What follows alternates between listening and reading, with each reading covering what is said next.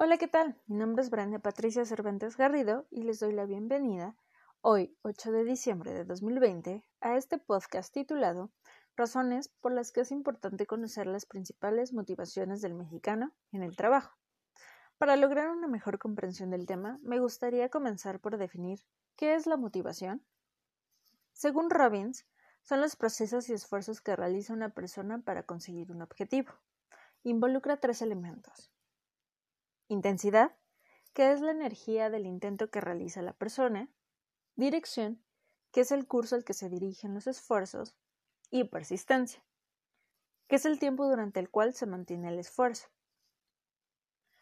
Durante los años 50, la motivación ha sido fuente de estudio y ha dado lugar a diversas teorías. La más sonada de ellas, sin duda, es la teoría de la jerarquía de necesidades de Abraham Maslow basada en una pirámide que indica que el ser humano tiene cinco necesidades básicas. En la base se encuentran las necesidades fisiológicas, seguida de las necesidades de seguridad y las necesidades sociales. Después se encuentran las necesidades de estimación y por último, en la punta, las necesidades de autorrealización, indicando que cuando una de ellas se satisface, surge otra. Esta teoría, a su vez, ha sido fuente de inspiración para diversos autores, quienes han otorgado visiones diferentes sobre la motivación y la causa de la misma. Como Clayton Alderfer, quien a diferencia de Maslow solo estableció tres categorías de necesidades necesidades de existencia, de relaciones y de crecimiento, las cuales pueden activarse al mismo tiempo o surgir al mismo tiempo, y si una de un nivel superior es reprimida, surge algo conocido como hipótesis de regresión de la frustración, que es el deseo de satisfacer una necesidad de nivel inferior.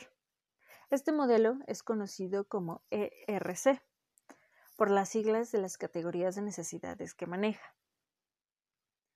Hasta aquí, la motivación se basa en factores internos de las personas.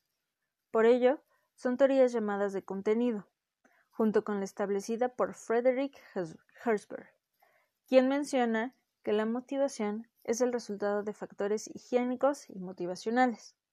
Los factores higiénicos hacen referencia a las condiciones externas que rodean al individuo, como las instalaciones, el salario o el clima laboral, mientras que los factores motivacionales son meramente condiciones internas que presenta el individuo respecto al perfil del puesto y a las actividades en relación con éste. Por último, dentro de esta categoría de teorías de contenido, se encuentra la de necesidades adquiridas establecida por David McClellan, la cual sostiene que el comportamiento depende de tres necesidades. Necesidad de poder o deseo de controlar a otros, la necesidad de realización o búsqueda del éxito y la necesidad de afiliación o deseo de aceptación. Aunque existen además teorías de proceso basada en los pasos que dirigen el comportamiento y teorías de condicionamiento operante en donde un estímulo condiciona una respuesta a través de un refuerzo, no ahondaremos en estas a fondo, pues me gustaría dirigirme directamente a la motivación del mexicano como trabajador.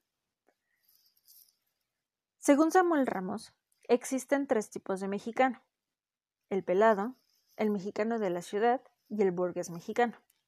En lo que aquí concierne, el mexicano de la ciudad es aquel que representa la clase proletaria del país, la cual se encuentra sumergida en un estado de alerta constante por la inferioridad y desconfianza irracional sobre cualquier situación o aspecto que se presente.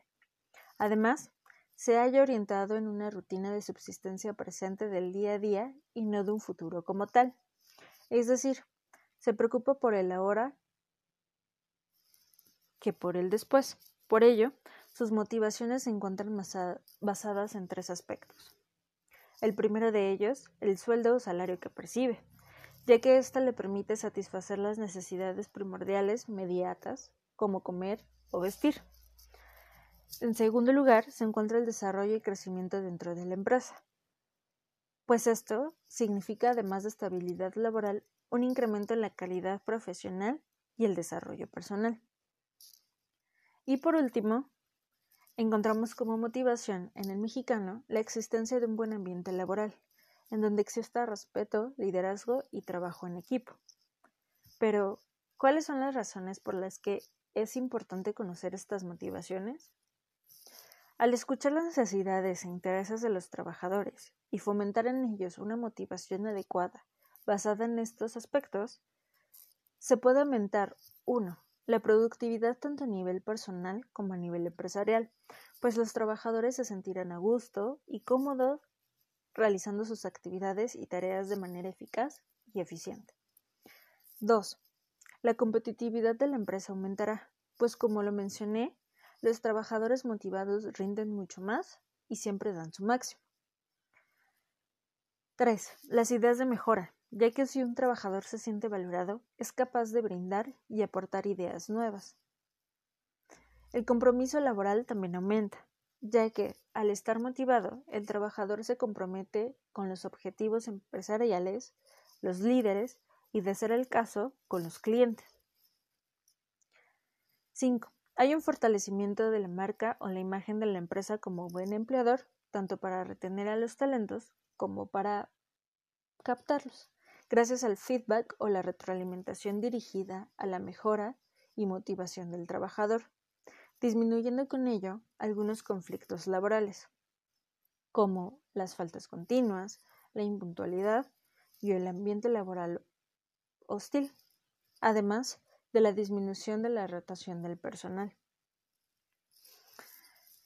Analizando todo esto y en conclusión, motivar al trabajador no solo se trata de ofrecer recompensas o un aumento en la remuneración económica.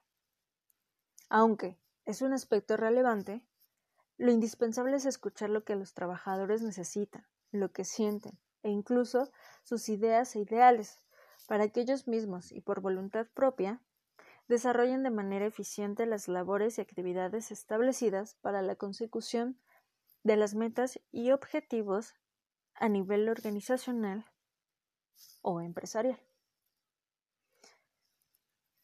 Eso es todo por el día de hoy. Muchas gracias por escucharme. Que tengan un buen día.